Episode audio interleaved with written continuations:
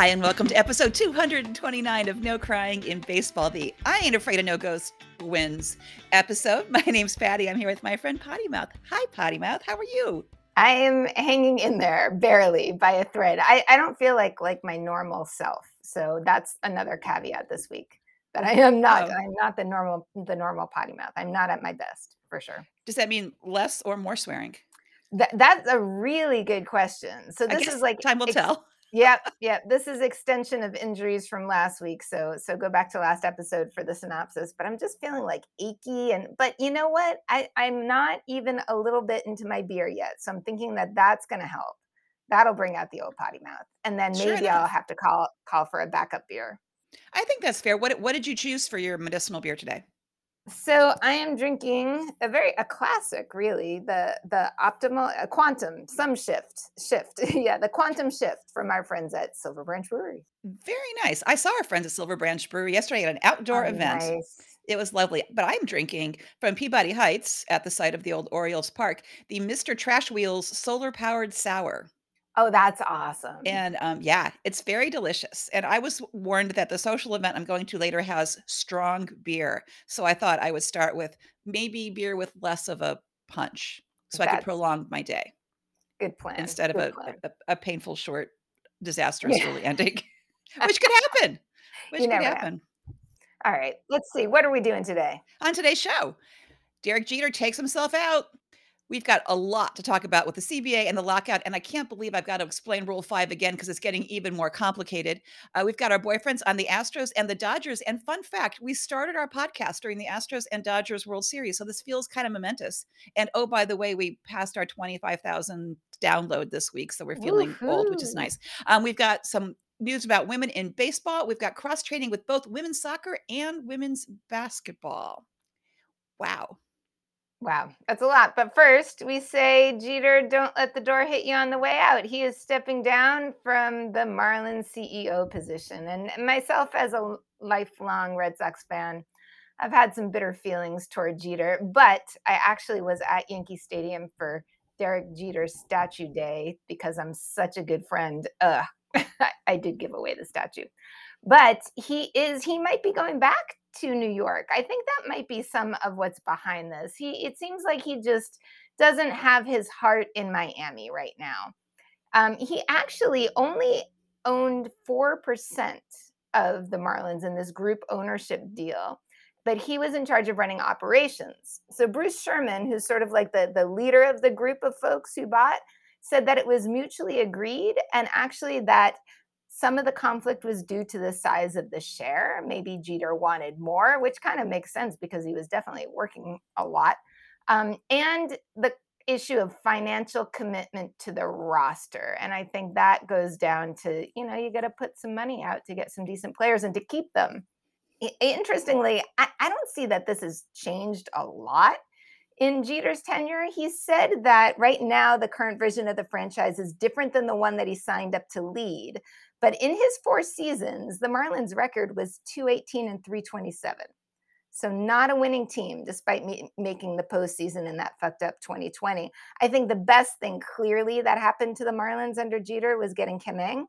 And she is now running baseball operations while they're waiting, you know, while they're where they're doing the search, trying to find a new CEO. And the COO, Caroline O'Connor, is managing the day-to-day business. So I think it's kind of interesting that there's now two women essentially splitting up the um, interim position until they find somebody to replace Jeter.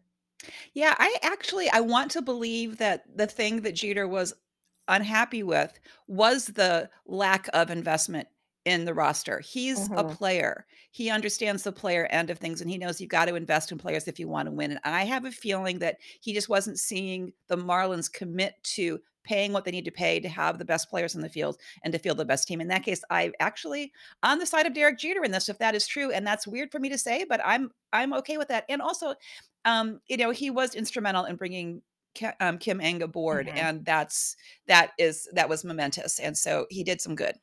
He did some good. Thank you for I, like taking it for the team and doing this, saying the good things about Jeter for today's show because I, I agree with you. It's just hard to get those words out of my mouth. I understand. I understand. And, you know, I'm looking at it differently with him as, you know, eh, on the other side, like a front Mhm. office rather than a player, so I still don't think he was, you know, had a lot of range at short, but okay, anyway. Yeah. Thank you, I appreciate that. Back to the the long and winding road that is CBA negotiations. Um, can I tell you that more than once today um, in the past week, I explained to friends because they asked me, "What the hell is going on with these?" You know, at work and elsewhere. I was like, "Patty, can you please tell me what the heck this is about?" And people kept saying, "Oh, I didn't know that. Oh, I" back to last week when we talked about the millionaires versus billionaires and how that's not a real thing. That was a big thing that I had to explain a couple times this week, and and people kinda scratched their heads, so it makes me think that even though the things that I read are very clear on the side of the players and that man that, you know, the ownership is really at fault for many of this these things, that's not as widespread as I thought it was. Like, the general public, maybe not as aware of it, but they're not, of course, like, you know, looking under every rock like we are to get more information. Anyway, today, Sunday, when we record, was the very first formal meeting since last Tuesday, um, for negotiations. There was an informal meeting among a few of the players, um, and by players, I mean negotiators, not necessarily baseball players, on Thursday. But today was the first meeting, which I think went about an hour and a half. I don't know if they went back in or if that was it, but this is too early for us to have any of the results of what happened in today's meeting. But the union was gonna bring written responses to the owner's proposals, which I guess means they're gonna, like, you know, write essays and show their work for, like, how they got to what they got. One of the things that that they have been talking about, um, is expanding the postseason. The owners want as many teams as possible in the postseason because that's more broadcast advertising dollars, ticket sales, it's more cash in their pocket. They want to not front load the season, they're very happy to cut off games at the beginning of the season, but they wanna throw 'em in at the end because Mhm. that's where all the eyeballs are, and, uh, and the problem with that on the player side is lack of competition. I i if if half the teams are gonna get you know, what's why is it important anymore? It it really kinda loses its cachet that way. Right, right, and then there's the possibility of a team sort of having a lucky streak at the end and going into the playoffs with a shitty record and then winning, Yes, and is that okay? Right? For sure, for sure.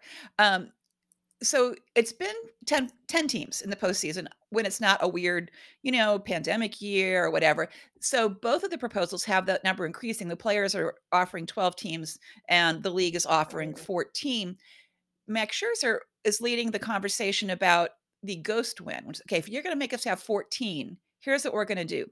Then the number 1 seed in on each league, um, when they go into their five-game series, they already get a win to their credit. They get a ghost win. They go in with a record of 1 and 0.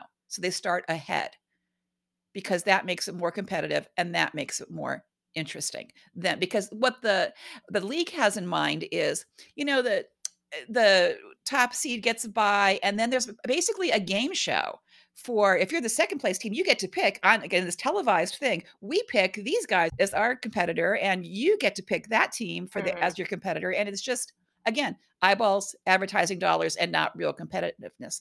Um, fun fact, the KBO actually already uses the ghost win I was gonna their say, I think it's in the CBL CPBL proposal for this season because they have some weird new thing happening this season, so don't As if quote they weren't that, convoluted Yeah, enough in their playoffs. exactly. For sure, and back to what I said before about the the owners don't care about cutting off games in April, you know, they very they've already cut off the first 2 series of games, so that's about about a week of play already in April for sure, probably gonna be more, um, but the owners don't care because April is low attendance. Those of you with season tickets who go to, um, you know, early season games before it's nice out, you're wearing your parka, depending on where you live, and it's chilly, and not a lot of people are in the stands around you. So there's not a lot of loss with ticket sales as far as the owners are concerned, but also the contracts they have for broadcast, they don't I I think whatever number of games they guarantee, there's a lot of wiggle room for, you know, if games get canceled for Mm. whatever reason, so they won't owe any money back on these contracts they have if they miss, you know, a week or 2 of games in April, so the owners just don't care, people. They don't care if you don't have the baseball that you wanna see. They don't care. The you know, the on the flip side of that, the players better damn well get paid for the games that are missed because they're not missing them by choice. The only reason they aren't playing those games, and I repeat for the thousandth time, is because the league instituted a lockout. The league could choose to end the lockout, they could play these games, they could have seas uh, spring training, and continue to negotiate. The lack of an agreement in the CBA does not preclude playing regular season games, it's just that MLB said that's what we wanna do. So there. Yep. Alright, let's talk about the lockout for a little bit. Uh, the Players Association, the the Players Union, established a fund for the workers. Remember we talked about that last week a little bit, like, "Hey, what about the people who work in the stadium? They're not gonna get paid when games get canceled." Well, the union is thinking about that, so they have, um, $1,000,000 they've allocated a $1,000,000 out of their war chest, basically, um, to, and I quote, "Help support workers affected by the lockout and cancellation of games by the Major League Baseball owners." So they're they're very specific is what that is. Um, the AFL-CIO is gonna work with the Players Association to administer these funds, to make sure it goes to the people and the, um, the locations that need it the most. Um, so again, concession workers, facilities workers, ushers, um, you know, maintenance people, all of that, who are gonna lose money because of not playing for at least those first 2 series in the regular season. Now, during COVID, the league itself created a fund to pay stadium workers, and it wasn't until a little bit after the union said, "Okay, we're taking care of this," that the leagues said, "Okay, yeah, we're gonna kick in too." They haven't announced their what they're gonna do yet. It took them a little bit, but I think Right. they realized they are totally losing the optics game here, so Yeah. they will in fact yeah. But they haven't announced what they're doing, so that's it's interesting. They're like, "Yeah, we're we're gonna do that soon." And and I that promise. Yeah, exactly, and the $1,000,000, I mean, I we had retweeted this, and there were a couple comments sort of saying like, "And that's not a lot for millionaires to be offering collectively a million Mhm. dollars. Like, that doesn't average out to" and I kind of felt and I should have commented, like, "Listen to Patty from last week. That's not everybody who's a player." But that's where, you know, there's not I don't know, it's there's not as much sympathy or not as much ad admiration for the players for starting to do something first as I would have thought Right, and this this money is specifically coming out of union funds. Th these are not individual players, so I would not be Mhm. surprised, like we saw at in 2020. I'm sure there will be players who do things locally, like, for their their teams to help the people that work in those stadiums too, but again, if you're gonna say, "Oh, the millionaires," how about the billionaires? We're missing the games because the owners Right. said no games, so the owners should suck it the hell up and write big honking checks to the people that they are bankrupting by doing this. Right, and that's exactly it, like, they're responsible for this happening, so they should be the ones who are taking the brunt of Yep. the yeah, the Absolutely. And last week we mentioned how, like, spring training uh, spring training being canceled and spring or being delayed and the spring training games being canceled is messing with, like, the the the local economics, the neighborhoods around where these fields are. Now we're looking at the the the neighborhoods around major league parks because you know what a madhouse opening day is? Yeah. The, uh, businesses around, like, they, uh I can't remember who it was, interviewed, uh, businesses in, uh, around Wrigley, and a lot of folks said, Mhm. "Baseball season pays, like, 75%. It's, like, 75% of my income." And so you start chipping away at that. The bars, the restaurants, the you know, the whatever, the the the chain stores, the one-offs, the mom and pops, everything is gonna be missing out the longer that the league chooses to delay the season. Um, our pal Bernie Sanders, baseball fan, spoke up, and he said, "Hey, hey, Rob Manfred, don't let the greed of baseball owners take away our national pastime and the lockout," and he cited, you know, the bazillion dollars made by the owners. And if you remember, um, Sanders was also very vocal against MLB cutting the uh, minor league teams last year, so he's a very consistent voice on this, but it's nice to see others outside that sort of inner baseball circle talk. Again, most press, I think, is squarely blaming the owners, but I don't know if that's sticking fan-wide so much. Here's where we're gonna get weird. We're gonna talk about Rule 5 draft just a little bit because it's so incredibly complicated. If it wasn't complicated enough before so the Rule 5 draft is usually happens in December, and it's where teams can select minor league players who belong to other teams, who have been on those teams for 4 or 5 years based on this whole algorithm situation, and pay that team $100,000 and get that player to come on over.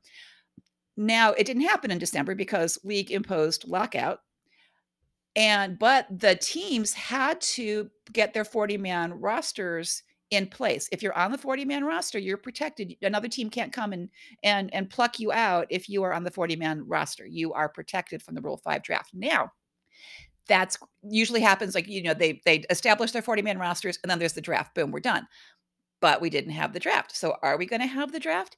The these players who were not protected may be in very different situations now. If people were just coming off surgeries or injuries at the time of the draft, they may not have been likely um, you know, they may not have been very attractive choices for other teams to come in, but they've had months to recover and to work with trainers and to tune up things that were wrong. And so some of them might be much better than they were before. And now the teams are like, holy hell, we don't want to lose these people. We can't let anybody see them. So there are 28 out of 30 teams right now who are closing their their minor league spring training camps to scouts because they don't want scouts to see these guys that they scouted months ago to see what's different about them and maybe like find that oh this guy's way more attractive than he was before for what we need um interestingly the draft the rule 5 draft helps minor league players in a couple ways. For one it, it pulls them onto the 26 man roster. If a team picks you in the rule 5 draft you have to be on their 26 man roster all year right? So you get your this is your big break.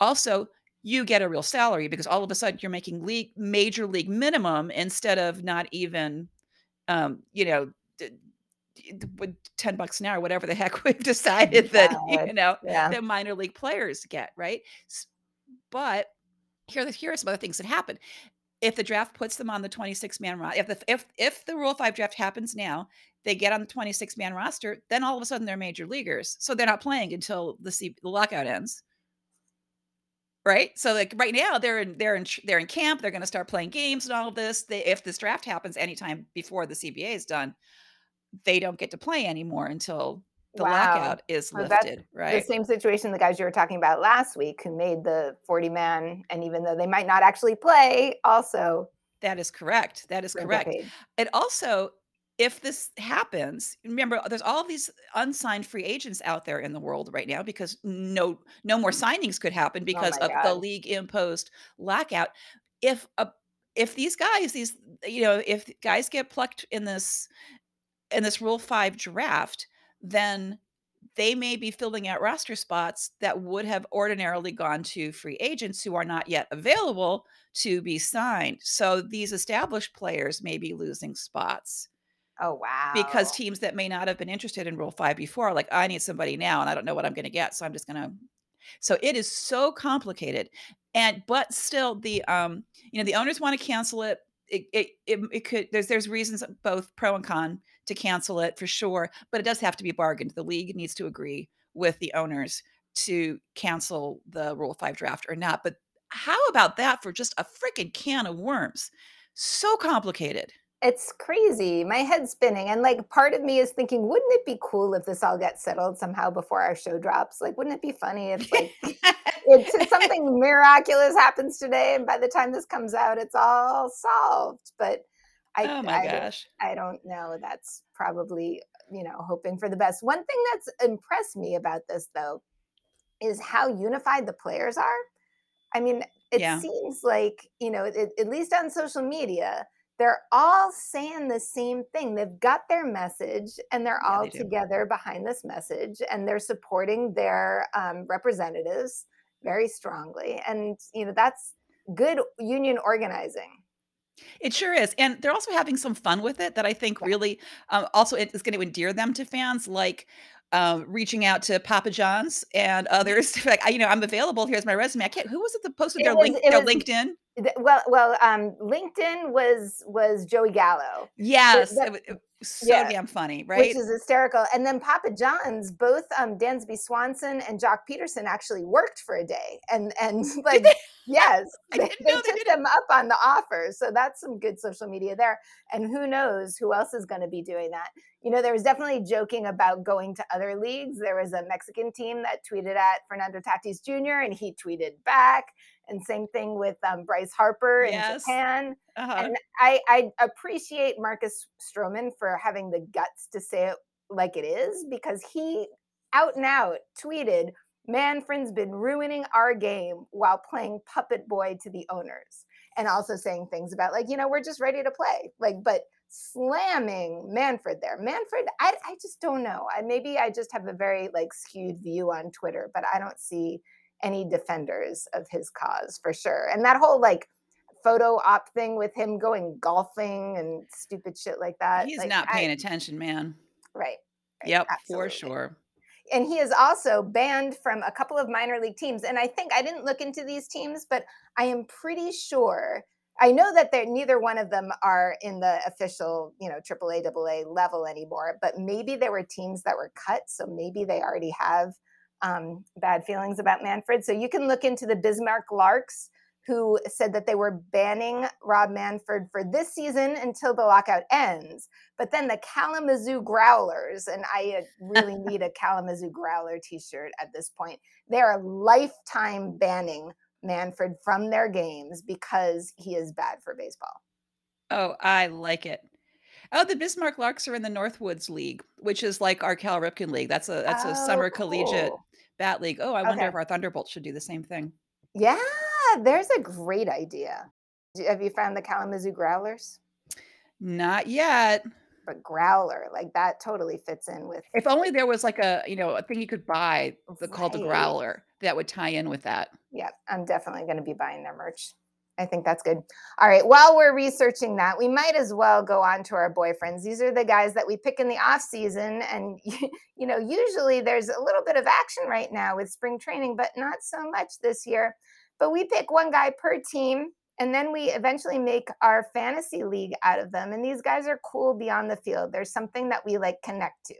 So this week we had the challenge of the Astros and the Dodgers. We're doing one AL, one NL a week, and we've only got one more week after this. And I kept like double checking to make sure that it was really the Astros and the Dodgers for this week because weren't they in the the world? Well, The Astros the, were. the Astros were. The Astros were in the World Series. That's right. The Remember the Hammers won. Yeah, I know and it's so long ago now. blew their streak after being yeah being in there for quite a while so my theme this week is unexpected postseason heroes so both these guys have made some postseason uh, impact and also when i told mr pottymouth how, who i had picked he was like didn't you pick them before and i thought is and I- shocking. it is. And I went back. I really, really double checked. And so for the Astros, I'm picking Martin Machete Maldonado, catcher, 35 years old. And the nickname Machete is for a reason. It's because he is infamous for cutting down runners. He has got an arm and he is smart with calling pitches. But interestingly, he has struggled crazy at the plate. Sports Illustrated article call, called him arguably the worst hitting everyday player Oh, in MLB history. I could see why you'd pick him Yeah, exactly. for the So he, points. he he was only at 172 for 21. His lifetime at this point is 212 with over 2900 plate appearances and there are only 3 other players in MLB history that were batting that poorly with that much play. One of which interestingly was Cy Young. The other two Oh. were just kind of really bad badly hitting catchers. And I just want to give a, a shout out to one of our friends Susie out there who gave me the the machete recommendation and she also nailed it. She called him a team leader and a great all-around guy, but that his offensive numbers suck. And Yeah. and the other thing that she said about him, which I tried to look into, and, and maybe you can help me out a little bit, Susie, is that he loves his mama. And I got a little bit of mom stuff because I'm all about the mom stuff, but the, the details were sort of hanging. So he's from Naguabo, Puerto Rico, which is a very, it, the, a lot of talk about his humble background. And there was talk about his mom having actually to take out loans to take him to baseball games, like to, to, to deal with the travel. So she was super supportive. He was drafted in the 27th round in 04 to the Angels. So he's been around for a while, released in 07. The Brewers picked him up, and he didn't come up until September of 2011, only like a barely a cup of coffee with that one plate appearance, but- and then back down. And May 2012 was his first hit off of the Red Sox, and I love it when there's just sort of fate about stuff like that. So he he hit off of Nathan Eovaldi. He was traded to the Angels after the 16 season, was with them for about a year and a half, and then traded to the Astros mid-year. But that wasn't the trade that stuck him there. In 19, he was signed by the Royals due to Salvador Perez being injured, traded to the Cubs for two weeks, and then back to the Astros. And so that's where we sort of pick him up. Although, even though he is he's known for being horrible at the plate, I found some really key moments, and it's not enough to call him a clutch hitter because he isn't clutch in every situation. But he's had a couple of really, what more than a couple, really interesting at bats. So do that back in 15 when he was with the Brewers off the D backs. He caught a 17 inning ba- game. So he he Dang. caught the entire extended game and not only that, he won it with a walk-off home run. So he is literally that's, the only pretty, catcher yeah. in history to have done that, to have caught 17 innings and win with a walk-off home run. So 2017, he got the gold glove, stopped Salvador Perez, who notably is my former boyfriend, stopped his consecutive streak at four.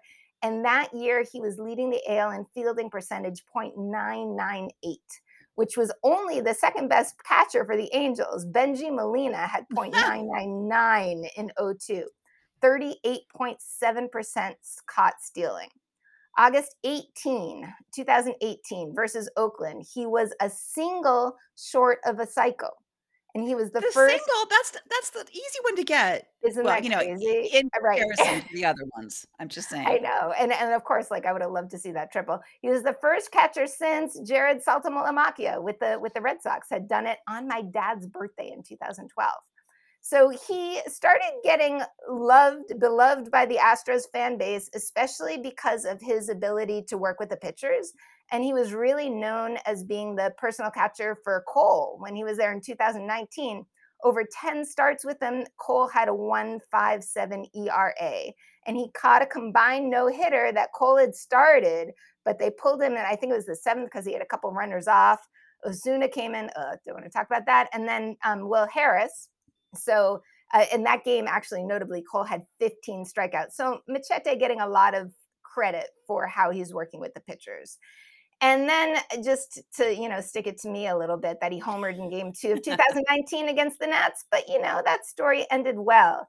In 2020, he stole a base on his 31st, 34th, 34. That's impressive. 34th birthday and he was the first Astros catcher to steal a base on his birthday, understandably. okay, back up to present day 2000 or almost 2021 in the playoffs, game six ALCS. This is one that Susie reminded me of against the Red Sox. So, the, you know, the, the Astros were pounding the Red Sox anyway. I think they they had that this written for them, but there was a big comeback brewing, and this is Game Six, and of course, you know, you want it to go to Game Seven and he mowed down, if it's going to be anybody, Alex Verdugo at second, but it was a strikeout throwout and it was just so fast. And bang, bang, know, bang, bang play. Credit for doing that. He also got credit for extending the World Series a game because he had a really big at bat in game five against Atlanta. And of course, you know, again, an at bat from Maldonado, but a, there's a great Sports Illustrated article that I will link that called it that he pulled out the little league and sort of crowded the plate and got got walked. He almost got hit, but got walked, and that kind of rallied things around. But you know, it did not end well for the Astros. He played some Puerto Rican ball, which I, I adore. He was on the the World Baseball Classic Puerto Rican team in 2013 played for the team Mayagüez from 08 to 14, a little bit in the 16 17 year, but you know, that's sometimes I think what happened is that his MLB teams weren't releasing him for play in the, in the winter, even though he wanted to. He did get a championship though with Mayagüez in the 11 12 year he had played baseball since age four. And so here's the stuff that I was like pulling at for mom. I found one article that mom played softball, but I found nothing else about like where, how much. His dad was a catcher in double A in Puerto Rico, but also I didn't get a lot of information on that. And when Martin got to be 16, he realized that baseball was more than a hobby because he was also doing lots of stuff like basketball, volleyball, ping pong. But his mom, he calls the captain of the ship. She's the one who got him to practice. She was his big biggest cheer. They talked on the phone every day. And then when Hurricane Maria hit and he couldn't reach her, it was incredibly stressful for them. And then I found one, only one article that mentioned his mom recuperating from a brain aneurysm last year. Ooh. So I would love to find more information about that. If anybody knows more about that, please let me know. But that she made it to the playoff games with the doctor releasing her he's a good good doing do gooding do he does good things for there we Puerto go. Rico in his hometown. He's thrown carnivals for kids on Three Kings Day. He's done disaster relief with his buddies like Carlos Correa. And during the pandemic, he uh, he and other players like Correa partnered with the Astros Foundation to get stuff to Puerto Rico, and they covered the freight and the transport. His wife is a hot shit, so I definitely want to drink a beer with both his wife and his mom His wife's uh, Twitter is great, and she has this one post about when she was sitting in the stands, and you know, fans are going to be complaining about his at bats. And she was like sitting there fuming while they're saying shit about them. And she said, No man that stands on that plate is enjoying a moment of struggle. struggle. But it happened that in that at bat, that his bat did connect. And then she started hysterically screaming. Oh, that's excellent. This is like when we say, you know, don't boo people because Mhm. they already know it's not going how they want it to go. This will Exactly. not help. Yeah. Exactly. Just the last couple of things that I adore about him. He's another one who's been, you know, tweeting stuff about the negotiating. And there was one day when Bob Nightingale tweeted about them going to the table like five times in the Yeah. past couple of days, and he retweeted it saying, "No more mound visits." I got to get some swag. He's got Team Machete, and it's so cool because it's got that orange and yellow from the old time Astro shirts that I loved. So I, Yeah. I might have to go with Team Machete, and he's got some style. His hair has changed colors over the years, including blue and blonde. I don't know what else, but I like his style. So I'm excited about Machete, and I, I don't know. Maybe he's going to be able to break through this year. We'll see what happens at the plate. I hope so, but that's like a lot of fun. So yeah, the past couple years we've had a hard time with Astros because we didn't want to pick anybody who played on the 2017 Right. team. So I think we we've nailed it by getting the young guys or the veterans who have been around and were on other teams then. But it's, it's those guys in the sweet Yep. spot in the middle that, that are the tough ones. So I'm going with Kyle Tucker, who's also somebody that I I was a little bit surprised we Hmm. didn't we didn't do last year because he would have been somebody we would have picked too early for darn sure but we did not. Kyle Tucker is 25, plays right field, and is originally from Tampa. He's got a baseball family. His older brother, Preston, who's older by seven years, was also drafted by the Astros. He was drafted in the seventh round of the 2012 draft. Right. So um, there's there's a really sweet article about uh, about Kyle and his family jumping on a plane at the last minute to go see Preston's like his debut and how exciting that was for all of them. Like, "Oh my god," and then, you know, a few years later, "That was you, bud." Um, he was such a freaking star in high school as a sophomore. As a sophomore, they nicknamed him Ted for his swing, for Ted Williams Oh, swing. Like, that's that's a little bit to to live up to, but he did alright because, um, the the and in that same piece about him going to his brother's call-up, he had just broken his brother's record at the high school for home runs in a season. His brother had hit 29 home Oh, runs, and then. Kyle hit 31 but didn't tell him. He said, "I I don't wanna distract him. I'll tell him about the record once he gets used to playing for Houston." That's cute. I think it's kind of, you know, okay, we're gonna drink. I'm gonna say adorable because, pardon me while we drink. Okay, adorable is not a sports word, and our rule is, you know, if we use it in a sports contest, it involves having a, you know, an adult beverage. But Yeah, this is pretty adorable. I need a backup beer. I'm gonna So do I. Can Mr. Potty Mouth come all the way to my house and I get I to my fridge for me? I don't I'll know. check. Yeah, but I think it's I think it is in fact adorable that he thought that his now in the major leagues brother would be distracted by him saying, "Oh yeah, I broke your high your high school record," right? That So, qualifies. he then went Kyle then went on to win the 2015 Florida Gator Gatorade Player of the Year for high school and the Baseball America High School Player of the Year. So, he did okay, um, and there were some pieces from you know, it's it's it was the same baseball coach talking about how a lot of scouts sort of missed Preston, like, they weren't they didn't have their attention on him, but they learned from their mistakes, so they're like, they're in the 2015 season, there were oh, 60 to 80 scouts at at our high school games, you know, over the course of the season, shit, that's crazy right? That is crazy. So, that year when he was a high school player of the year in multiple multiple awards, he was taken in the very first round by the Astros in 2015. So he did not end up going to the University of Florida, where he had a baseball scholarship. Um, instead, he signed for $4 million as a just barely out of high school guy um, in 2015. So there you have it. Um, but, you know, I, I got to feel like, you know, he saw his brother start. I mean, it's like he lived it a little bit. Um, He knows what he's getting into. It's working out okay for him. Yeah. Let me just say it's working out okay for him. So he debuted in July of 2018. So it was a little bit fast tracked, which was which was kind of cool, but didn't really make any big splash. Just kind of went up and down. Nothing too exciting happened. In the um, he spent his downtime in 2020 before the season started playing um a Twitch Rivals Super Games for charity, and his partner was Brett Phillips of the Rays, who I absolutely adore. Oh, So, you know, as little as I care about video games, I'm like, "Oh, you know what? That I bet was hilarious to watch." So I don't think they made it very far in this charity tournament, but I like that they did it. Um, I like that, you know, use use your powers for good while you can't play baseball. He even said, "Hey, there's no sports happening, so we're gonna do this."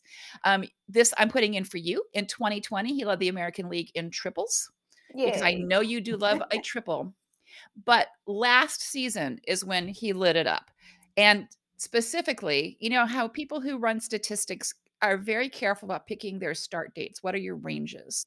Right? So if you pick May 1st, you didn't do so great in April. If you pick May 1st, then Kyle Tucker led the league in on base percentage, slugging, and OPS if you start at May 1st. Like, holy crap. Yeah, you got to be something if you're that at any date, really. So he was the third Astro to get 30 home, to hit 30 home runs in a season before he turned 25. The other two were Alex Bregman and Yordan Alvarez. He was a finalist this past year for a Golden Glove and Silver Slugger. Didn't get the award, but got awfully close. He was also this past postseason the first Astro with multiple stolen bases in one postseason inning. Oh, wow. And I feel pretty good about him going forward because the athletic, because there's no Major League Baseball to cover that's actually Right. about the sport right now, has been doing things like, hey, let's think about who we believe are going to be in contention for awards in the 2022 season if we ever have it. And they've got him at the top of their list for American League MVP. Not too So shabby. here's your um here's your your heartstrings story for you. So Astros, as you know, played in the 2021 World Series. Three days before the World Series started, Kyle's grandfather Dwayne passed away. He had been in hospice for several months. Oh, And wow. Kyle didn't he told a couple of his teammates, but he didn't want it to be a thing. He didn't want it to be a distraction. This was, you know, a big deal. And his dad was such a supporter of him. He said, no matter what league I was in or where I was playing, my dad, my dad figured out what TV package do you have to buy to like watch your, you know, your grandchild from Florida playing every single game. So he watched every single game there was any way to, to see. So he was a b- a big fan. They were very close. So the Kyle Tucker Foundation was born actually just last month, I believe, to fund hospice care for people who can't otherwise pay for it. And as someone who has had hospice care in in her own home, I know just how important that is and what a relief it is to the family and how helpful it is and how much it eases the person who is the one who's under hospice care. And he said you shouldn't have to worry about money at that stage of life. You shouldn't have to worry about paying for things that make that much of a difference at that stage of life. So Kyle Tucker has won his way into my heart as my boyfriend for the Astros. Thank you, Oh, Kyle, for all that you do. So well deserved. So well Yeah. deserved. It's nice to get a couple of good Astros. Gives gives us hope for the future, right? Doesn't it though? Yeah. On to the Dodgers. I'm picking Christopher Armand Taylor Jr., who Chris Taylor. I don't understand why his nickname is CT3 if he's a junior. That would seem like it would be two, but I, I don't know. I didn't figure that one out. He's a utility player, and oh, is he utility. Flashback to my last week's pick with Leury Garcia for the White Sox, another guy who has played everything except for first base and catcher. So go figure. He played six different positions last year in 2021, often a few in the same game. So we're getting a little bit of versatility from him. He was a free agent in November. He rejected the qualifying offer from the Dodgers, but then he signed on December 1st for four years and $60 million. That was the day of the lockout. So this contract Under the wire.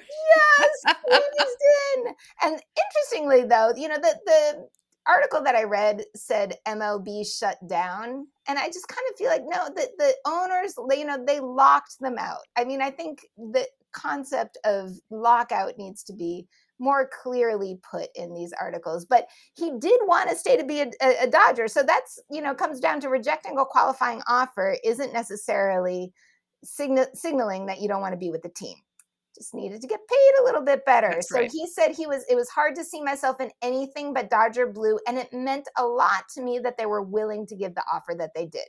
And he was of course happy that they got to get to it before the lockout. He's originally from Virginia Beach, so almost our neck of the woods and went to University of Virginia from 2010 to 12 and uh signed by eh, by the Mariners in the fifth round of 2012, and we have a couple of you know notable favorites local from the University of Virginia, and that was Zim uh, from the Nationals in, in 05 and Doolittle in 07. So there's a lot of you know big names from University of Virginia. He was traded to the Dodgers mid 2016 from the Mariners for pitcher Zach Lee. And if you don't recognize that name, that's because he hasn't pitched in MLB since then.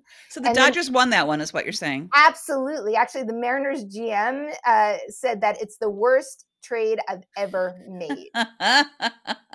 His uh, first home run came against the D backs in 2016, and it was a grand slam. And on that date, he also, so here, maybe here's another theme of me for theme for me for the day was a single short of the cycle. So the day of his first really? home run was a grand slam, and he also got a double and a triple that day. I didn't realize that he was co MVP of the NLCS in 2017 with Justin Turner, who was my former, actually, I've got to say ex boyfriend by now. Like, yeah, he's Justin ex. Turner. Yeah, he. If you fuck up that badly, you do not get to be a baseball boyfriend, and I mean him going on the field after having been uh, said that he was positive for COVID after the World Series. Mm-hmm. Anyway, um, to, in uh, 2017, though, back to the that World Series pre-COVID days, Chris Taylor started that World Series, the first game, the first pitch with a home run off of Dallas Keuchel. He led the league in strikeouts in 2018. So, not necessarily the stat that you want to be seeing, but his average still stayed pretty stable at 254. And he improved for a couple years, but then this past year kind of went back to those old ways 254 again with 167 strikeouts. So, there's definitely some work to be done although you know i think the pluses outweigh the the minuses but you know you can you can always get better uh, his 2020 world series game and so you know the dodgers have been quite a few world series these past few years he was the one who bobbled the ball when Brett Phillips got to do the airplane celebration. So it was actually the first bobble. It was a hit to the outfield. He bobbled it. And then there was another bo- bobble with with the catcher at home, but that led to a very happy, though brief moment for Tampa there. Do we uh, just name check Brett Phillips twice in yeah. a boyfriend um, segment not involving the Rays?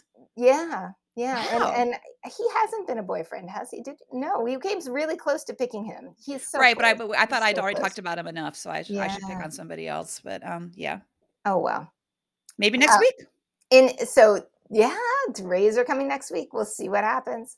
All right, this past year, uh, 2021 wild card game against the Cardinals, he came in not doing well, batting eight, uh, hitting eight for his last 72 at bats, and he got a two out, two run walk off home run.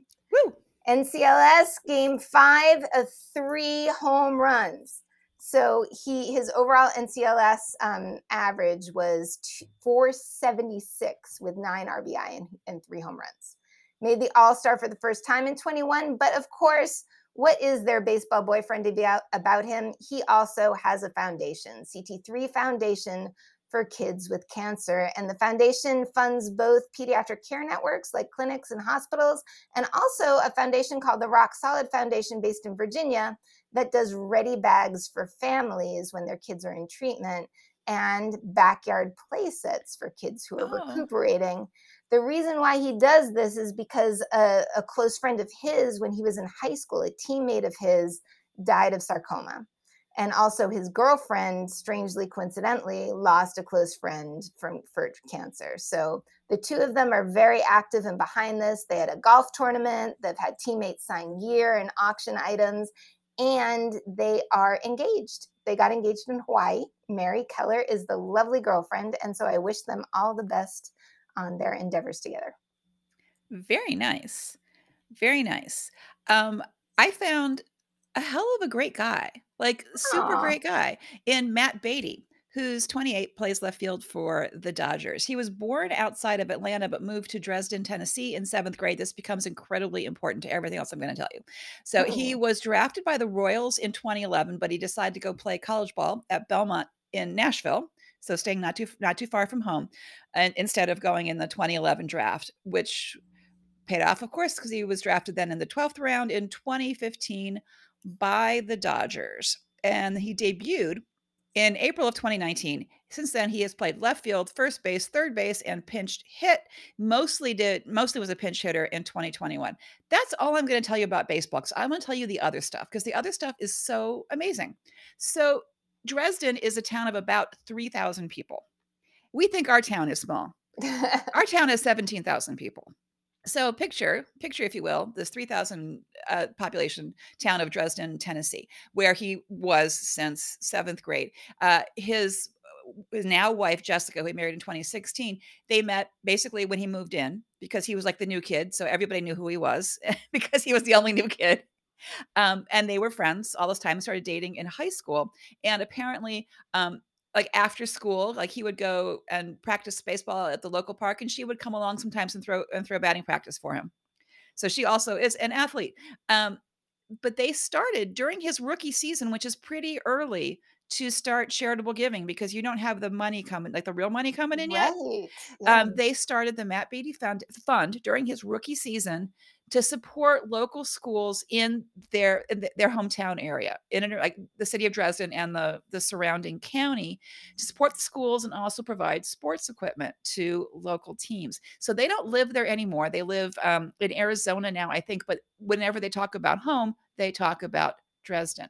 Well, if you may recall in the beginning of December, we had tornadoes. Oh, right. And and, and you know, Tennessee, mu- much of Tennessee was in the path, and Dresden, who they said in the past always escaped, and they always had tornado warnings, but the the tornadoes always seemed to go by them. Not this time. This time it was hit and it, and, and it was hit very very hard. So much of downtown, a lot of homes, including Jessica's childhood home, were destroyed. So after this happened, they wanted to refocus from supporting schools in general and sporting equipment to like really help the recovery effort you know in this tiny little town also it's a rural town and you, you know you're you're not the, the the bright shiny place that everybody sees that's going to throw money at you. Like you you might get left out of a lot of things because you're sort of hidden right? You're you're you're out there. So they started with just their own personal donations like providing food to people and like personal help and all of that and then decided they could use this foundation to try to get larger resources in place. Yeah. and they got the players the players trust which is one of the union funds to match their donation to you know immediately double what that was and then they started doing other fundraisers around it like a golf tournament which raised $20000 um, so that is is ongoing. This rebuilding of this town is ongoing and just to watch both of them both matt and jessica talk about their hometown and how important it was and how special it was and how meaningful it is to take care of each other. Like they are such a community and even though they don't live there anymore they still feel like this is their community and i i really really appreciate that we take care of our own we help each other doesn't matter you know demographics don't matter it's your community you take care of them. Um he in the past before all this happened he would go back frequently to do baseball clinics for the local kids and there's a great clip of him saying this was my baseball field when i was your age and here's what I did. You know, I, I worked hard, I, you know, and I, I wanted this dream and I worked and I worked on this very field where you are right now. And, you know, now I'm a major league player. And so it was, it was really cool because it's that personal connection and it's so personal because it's that on that very spot, right? It's on that very spot. They also, you know, near and dear to my heart, um, have their their second shelter dogs. They, they they went out and got a buddy for their first shelter dog on their wedding anniversary, which I thought was pretty great. And here we get to a weird, weird connection. So Jessica collects bobbleheads. So um, they knew they were going to get married. They had been together for God as long as like you and Mr. Potty were together at this point, right? Like it was was a foregone conclusion. Um, so he had a a custom bobblehead made of him proposing. So the bobblehead is of him Oh, down on one style. knee, and you know, in front of Jessica proposing, and she did not know any of this was going to happen. And he said, so in the bobblehead, she's wearing a black dress. So he basically waited until she wore a, like something black to work. So she would look like the bobblehead. And he quick put on like, you know, something similar that he was and picked her up, said, We're gonna go to the beach just to go for go for a walk, and then proposed with the bobblehead. So they looked like the people in the bobblehead, which I thought was really pretty great. And um, on a related note, I did not have bobbleheads at my wedding, but our um, our uh, our little gift to our guests was um, custom made floaty pens you know the the pens that, that you tip so um I'm I'm I'm all about the little the little little kitschy, uh, wedding memorabilia, and also they got married at a place called The Barns in Oh, Tennessee. cool. I got married at a place called The Barns, but mine was in Virginia, so I think that we are fated for each other, and this is like a whole family go out for a beer because I think they are just sweet, kind, lovely people, and I wanna meet both of them, and the dogs. That Hey, next like week fun. next week, we're gonna, um, profile, um, Brett Phillips' team, the Tampa Bay, and We'll also the San happens. Francisco Giants, so we may have to call in our West Coast correspondent for some picks Oh. on the Giants, and, uh, that's our last week of individual teams, and then we'll come back with, uh, with our pitching staffs, and I don't know where I'm gonna go with that. Oh, I have no clue. I have not thought about pitching at all. All right. All right, I have a little bit of homework for next week, but a couple of updates. Hey, happy Women's History Month. So it's a good time to be talking about women in baseball and women in sports and women everywhere, really. So we're going to just take a few minutes for that. First of all, Baseball for All, who have been following for a while, and their increasing girls tournaments have been they've had this game plan all along of building it up you know from the lower the lower ages all the way up. And and now it's the women's college club that they've been encouraging for a while and they're having a tournament. It's the first ever women's us college club baseball championship tournament. It's happening this month March 19th to the 22nd at the MLB Urban Youth Academy in Compton, California. Four teams are participating University of Washington, Montclair State University, Cal State Fullerton, and Occidental College. And the cool thing about being at an MLB facility is that they have those resources. It's being hosted by the Dodgers Academy.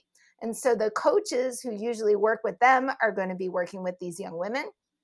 There's going to be a meet and greet with uh, folks that we've been admiring for quite some time Maybelle Blair and Shirley Burkovich of the All American Girls Professional Baseball League. So, power to these young women for. This is one of the things that we talked about before about elevating women's sports by having you know, the the the major professional league teams in the United States focus on them. Like when, um, when the New Jersey Devils, you know, al allowed the Metropol hosted the Metropolitan Riveters, the women's hockey team, Right. at their at their rink, not the little practice rink they use, but their real one. That that makes it legitimate. Having the the Dodgers say that, "Use our facilities," that's giving a stamp of approval Mm-hmm. from the major leagues to you know, to kinda to elevate and to get more eyes on and draw more attention to women's sports, and I'm all about that. You wanna go to Mexico or you wanna go to New York? I would say New York, and then Alright, so the back. Mets the Mets are making a little bit of history, and somebody pointed out on Twitter that all of a sudden, um, these teams are all announcing women, um, hires, which is very clear that they could have been doing it all along.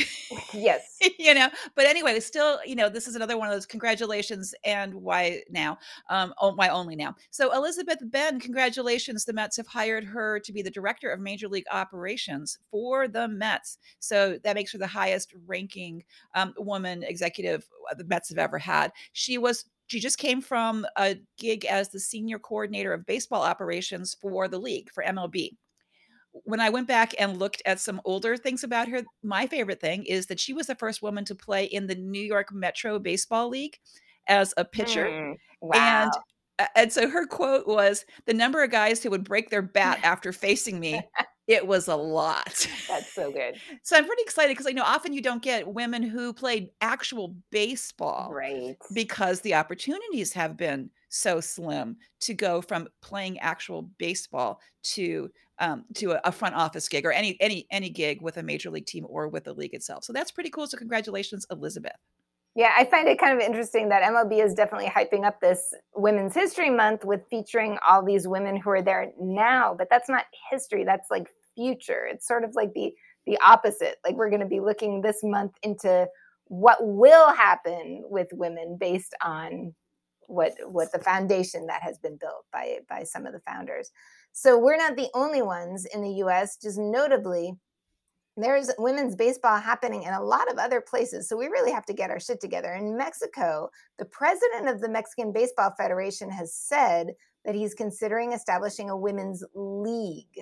Their A league, international team multiple teams and everything. Mul- exactly. So their international team was is ranked 12th, so not too high, but notably having women from many different parts of the country. So he's sort of noticing this and thinking, let's jump on it especially you know the neighbors across the border to the north don't have this going on yet it's about time it's yeah. about time although we do have some successful women, plenty of successful women in this country, but I, I, just want to give a little bit of a cheer to the U.S. women's soccer team for finally fucking getting equal pay this past Tuesday after almost three years of a lawsuit that went back and forth and up and down. And you know, just they have been better than the men. They, they're the team has been more successful, and they should at least have equal pay at this time. So that is, I think, you know, an impressive trendsetter, hopefully for the future. So, on a related note, WNBA players do not make anywhere near what NBA players oh make, and God. that not is actually close. one of the underlying situations that um, in our other cross training piece, which is about um, WNBA player Brittney Griner being detained in Russia right now. So, Brittney Griner, if you don't follow WNBA, she's hot shit. She's one of the most famous WNBA players. She's a seven-time All-Star, two-time Olympic gold med- um, gold medalist. She plays wow. for the Phoenix Mercury, and her salary with with Mercury is like two hundred and some thousand dollars a year. Compare that to like you know, and if she's a premier player, compare that to any any NBA player you can think of. So, like many other WNBA players, she goes overseas in the winter to play. And so, for seven seasons, she has played in Russia for four times her four times her WNBA salary. Oh my god, I didn't know four times that much. Right. That's so right. It's, so, so, so we just learned yesterday. Again, we're recording on Sunday. This happened yesterday that Brittney Griner was detained last month while entering Russia um, because when they searched her her luggage, they they say they have they found vape cartridges, cartridge sorry, vape cartridges with cannabis oil, with hash oil in them. They didn't really announce this until yesterday. It apparently happened a month ago or so. The uh, the punishment, the, the sentence for this could be 10 years in prison is the maximum sentence Holy for having shit having, you know, hash oil in your vape cartridge. Now, many people are suspicious about this. If she's been playing in Russia for seven years, do you really think she would bring that through an airport? I saw something saying that it was CBD. Like, is there any like conclusive evidence as to what kind of oil it was? Because it could have been yeah, it's Not it's all it's all fuzzy. It's all fuzzy, but the people who just write it off and say, "Well, she was an idiot for doing that," I'm like, ah, are we sure? She, you know, more to it. But also the there are many levels of terror about this. She hmm is a black queer woman in Russia, which is not friendly to those demographics at all. There's a freaking war happening. Oh my god. Is she? Oh. Is did they just announce it now? You know, like eight or nine days into their invasion of the Ukraine to say, hey, look what we have. You like her. Uh, Be, you know, tread carefully. Um, so it's fraught. It is absolutely fraught. She has a lot of resources behind her. You know, the WNBA, the NBA, also Team USA, you know, her. So uh, anybody that's associated with her on any professional level for sure is is working back channels to try to get her the hell out of there. All other WNBA players who have been in Russia and Ukraine are out. She is the only one behind, and she's behind. She's left behind because she has been detained. So it's pretty damn scary. And um, the uh, not least of all is this happened a month ago, and we're just finding out about it right now. Wow, I've. Ugh, I hope this ends somehow. Ends just gets her back here. Yes, please. Yes, please. So, wow, we should have ended on the soccer thing. We should have ended on, yeah, on. Shit. Damn it! I fucked that. I fucked that up. No, right. no. I mean, this is really important, and and, and you know, honest to God, if this is what you're left thinking about, that's it's actually pretty important. So I don't I don't really feel bad about that all at right. all, at all. But we can give people some other things to get busy with. What do you think? Do you think they should be like listening to some past episodes and telling their yeah, friends about us? I think so. I think you should go back and listen to lots of past episodes and check us out on Twitter. We are at NCIB Podcast and Facebook and Instagram. We're at No Crying in B-Ball. And check us out on Patreon. And I, you know, we got a new Patreon friend, and I think her name is Elle and I could not uh, get it quickly enough on my phone during while I was doing two things at the same time during our show. But you too can go to Patreon uh, we're at No Crying in B-Ball. That's it. No Crying in B-Ball on Patreon and help us get enough money to keep this stuff going. 'Cause we'd sure like to do that. And hey, if your friends ask you hard questions about negotiations and you don't remember what we told you, you can always send them to our podcast because, you know, for weeks now, we've been trying to lay this out. And so we'd like to help everybody understand what the heck these CBA negoti negotiations are about. All right, we're gonna look at, um, some some Rays guys and some Giants guys, and hopefully we're gonna have some fun because it's, like, 75 degrees out today, and so maybe we'll have a nice little evening out. It could happen. Hope you're having a good week. You've already gotten your booster, I'm sure of it. You, like Bernie Sanders, is out there fighting the man. And until next week, say goodnight, potty mouth. Good night, potty mouth.